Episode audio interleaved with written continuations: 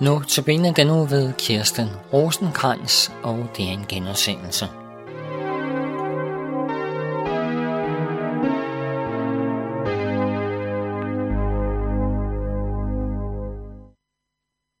I den kommende uge er det Kirsten Rosenkrantz, som holder notabene-andagterne.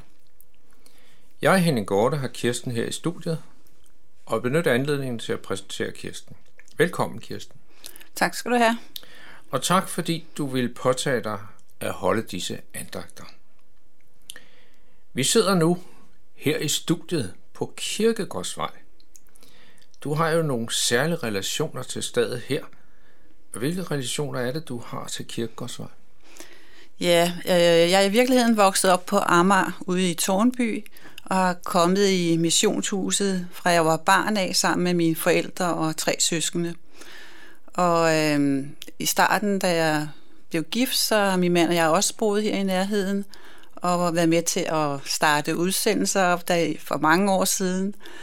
I omkring 80'erne, der startede vi op med at lave nogle børneprogrammer i forbindelse med Københavns Nærradios opstart og øh, har på den måde været lidt med fra begyndelsen af, men har så ikke været med siden. Nej, og, og missionshuset her, det er jo Luthers missions, øh, missionshus. Øhm, så har du boet nogle år på Amager, barndom og ungdomsårene, men så øh, pludselig finder man, at du bor i Hedehusene. Var det direkte fra Amager til Hedehusene, du tog? Ja, det var det egentlig. Vi, øh, da min mand blev færdig som ingeniør, så kiggede vi lidt efter hus, og så synes vi, det var for dyrt herude på Amager, og øh, så kendte vi nogle venner, som boede nede i Hedehusene, og det er nogle kristne venner, vi har, og som vi har kendt igennem mange år. Og øh, der blev så et hus ledigt på samme vej, og vi var så heldige, at vi kunne købe det hus og flyttede så til Hedehusene og har boet der lige siden i 30 år. Ja, men der er sket en del, mens jeg har boet i Hedehusene. Øhm, i var med til at starte eller oprette, eller hvad man kalder det, en forsamling, hvor der holdes møder med prædiken og sang og vidnesbyrd. Hvad er det for nogle tanker, I gjorde her, da I kom til Hedehusene? Ja, allerførst så synes vi egentlig, det var et sted, hvor der ikke var meget kristent arbejde, og i kirken så var de præster sådan heller ikke lige på den linje, som vi var vant til at lytte til. Øh, og så startede vi i virkeligheden noget børnearbejde op hjemme i vores eget hjem, fordi der var en masse børn i området, og vores børns kammerater kom også derhjemme, og vi havde børnekreds i otte år derhjemme, og så kom der flere og flere, der flyttede ned til området, i Roskildeområdet og Vindinge og ja, Tostrup og andre ja. steder. Og så var det, at øh, vi var nogen, der fik ideen ved, at det kunne være godt at starte en LM-kreds op i Hedehusene. Ja. Og det er jo en del år siden. Men øh, som jeg får fortalt og ved, så er det jo ikke mere i Hedehusene. Men hvor er det nu? Nej, det er rigtigt. Øh, nu holder vi til øh, på et menigheds, nogle menighedslokaler i Tostrup på Soltortevej, hvor vi øh, nu er færre, end vi var i starten. Vi har været helt op til 100 mennesker, både børn og voksne, der er kommet i fritidscenteret i Hedehusene. Men øh, vi er blevet lidt færre og måske lidt ældre, men øh, vi holder nu til i menighedslokalerne i Tostrup, også for at støtte menighedshuset der, som også har brug for noget økonomisk hjælp. Ja. Øh, nu er jo alt jo ikke det arbejde, men du arbejder også med børn og børnepædagogik i, kan man kalde, professionel sammenhæng. Hvad er det for et arbejde, du har? Ja, jeg er uddannet socialpædagog og arbejder på spæd- og småbørnspsykiatrisk i øh, Glostrup og arbejder med de helt små børn, som kommer ind både til undersøgelse for autisme, spektrumforstyrrelser og for noget ADHD-forstyrrelser og for øh, relationsforstyrrelser, som, øh, hvor vi arbejder med relationen i forhold til forældrene, og det er små spiseforstyrrede spædbørn, som ja har svært ved at tage mad til sig, og hvor man har undersøgt for alt muligt andet. Men så kommer de ind til os, hvor vi arbejder med den kontakt og relation, der gerne skulle få dem til at ville spise. Ja.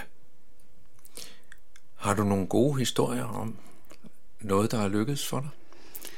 Ja, altså jeg har i hvert fald haft en familie gennem et års tid, for det er rigtig svært, at det er små børn, der kommer ind med sonde, og ja. som øh, simpelthen ikke vil tage mad til sig, og vi skal jo hjælpe den der relation i gang, og øh, man tager udgangspunkt, det er jo mor, der skal hjælpe barnet, få barnet til at spise.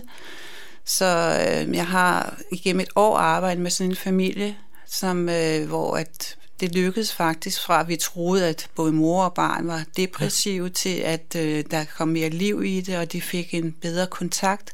Og det endte med, at barnet blev afvendet fra det der sondeforløb. Men det tog også et års tid, så det er rigtig ja. lang tid. Ja. Og barnet var fire måneder, da hun kom ind. Ja. Og hun er så blevet kørt ind i noget dagpleje nu, og det kører rigtig godt, eller hun har det godt, ja. og trives der. Så der skal det, vel også en del tålmodighed til i sådan et arbejde? Der skal rigtig meget tålmodighed til, fordi man er meget alene, og vi har selvfølgelig vores psykiater og psykologer ja. med ind over ja. også, og holder behandlingsmøder ja. og sådan noget, men der skal rigtig meget, øh, øh man tænker, det kommer nok, og sådan noget, og man skal have troen på, at det her, det lykkes, og det ja. er rigtig vigtigt, at, øh, at man ikke mister modet i det hele, men at man holder ud i det. Ja.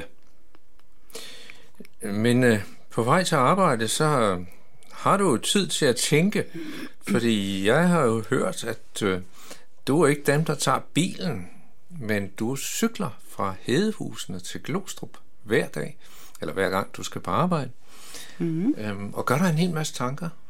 Ja. Hvad bruger du de ture til? Jamen det er rigtigt, jeg cykler hver dag og holder meget af at cykle, og det er 15 km hver vej, og det er jeg også lidt stolt af jo, men øh, jeg cykler ikke, når det er høj sne. Det er Nej. umuligt. Men øh, det er rigtigt, jeg har egentlig øh, vendet mig til at bruge den tid til at øh, bede, mens jeg cykler, og det kan man jo sagtens. Jeg har ikke noget i ørerne, for det synes jeg er en ulempe. Men øh, jeg snakker faktisk med Gud hele vejen ind og beder for min familie og dem, der sådan ligesom falder mig ind. Og så beder jeg for mine kollegaer og også for de familier, jeg arbejder med. Så øhm, tiden bliver brugt på den måde. Ja. Øh, og du kender jo vejen, så man kan koncentrere sig om mange andre ting. Ja, det går lige ud hele vejen. Så. Har du godt råd til at gøre sådan nogle gode tanker? Er det bare noget, man kommer, eller Nej, skal man arbejde på ja. det? Det, det er en god vane at få, men også at øh, være bevidst, også om morgenen, når man står op og tænker, det er vigtigt at øh, give sig ro i løbet af dagen, også til at lytte til Gud.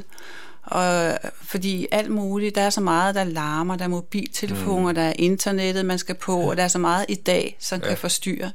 Så det at øh, søge stillhed er, er virkelig livsvigtigt for at kunne fungere også i sit åndelige liv. Måske har du også gjort dig tanker om på vejen der, om de andagter her. Hvad er det for nogle emner, du har valgt? Ja, jeg har faktisk valgt at tage udgangspunkt i øh, Sarah Jungs andagsbog, der hedder Jesus kalder. Og det er fordi, den er kommet til. Jeg har fået den gratis, og jeg er blevet så glad for den. Og min mand og jeg læser dem hver aften, når vi har spist. Og øh, det er stykker, som er skrevet i øh, en form, så at det er som om det er Jesus, der taler til os, eller til mig personligt. Og de andagter, de har givet mig rigtig meget, også i forhold til det at forstå, hvad er det så Jesus vil mig, hvad er det han fortæller igennem de bibelord, der også er. Og det har Sarah Jung egentlig formået på en rigtig god måde. Og det skal vi høre os så lidt om i de kommende andagter. Vi glæder os til at høre dine andagter.